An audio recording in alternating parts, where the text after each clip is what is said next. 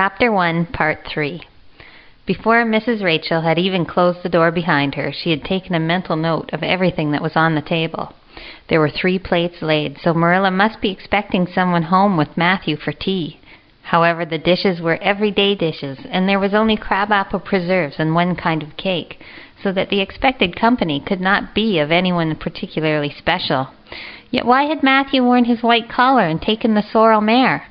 Mrs. Rachel was getting dizzy thinking about this unusual mystery surrounding the normally quiet and very unmysterious Green Gables.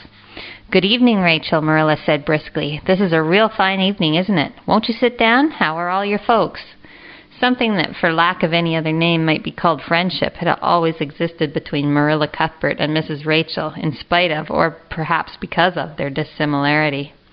Marilla was a tall, thin woman, with angles and without curves.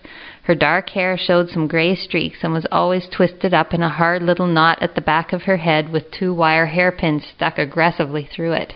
She looked like a woman of narrow experience and rigid conscience, which she was, yet there was also something about Marilla that made one believe there may be a sense of humor lurking somewhere underneath. We're all pretty well, said Mrs. Rachel.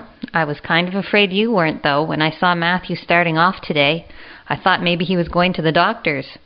Marilla's lips twitched understandingly. She had expected Mrs. Rachel to come poking around. She had known that the sight of Matthew jaunting off so unaccountably would be too much for her neighbor's curiosity. Oh, no, I'm quite well enough. Although I had a bad headache yesterday, she said. Matthew went to Bright River. We're getting a little boy from an orphanage in Nova Scotia, and he's coming on the train tonight. If Marilla had said that Matthew had gone to Bright River to meet a kangaroo from Australia, Mrs. Rachel could not have been more surprised. She was actually speechless for five seconds. It was possible that Marilla was making fun of her, but Mrs. Rachel was almost forced to believe it. Are you serious, Marilla? she demanded when her voice returned to her.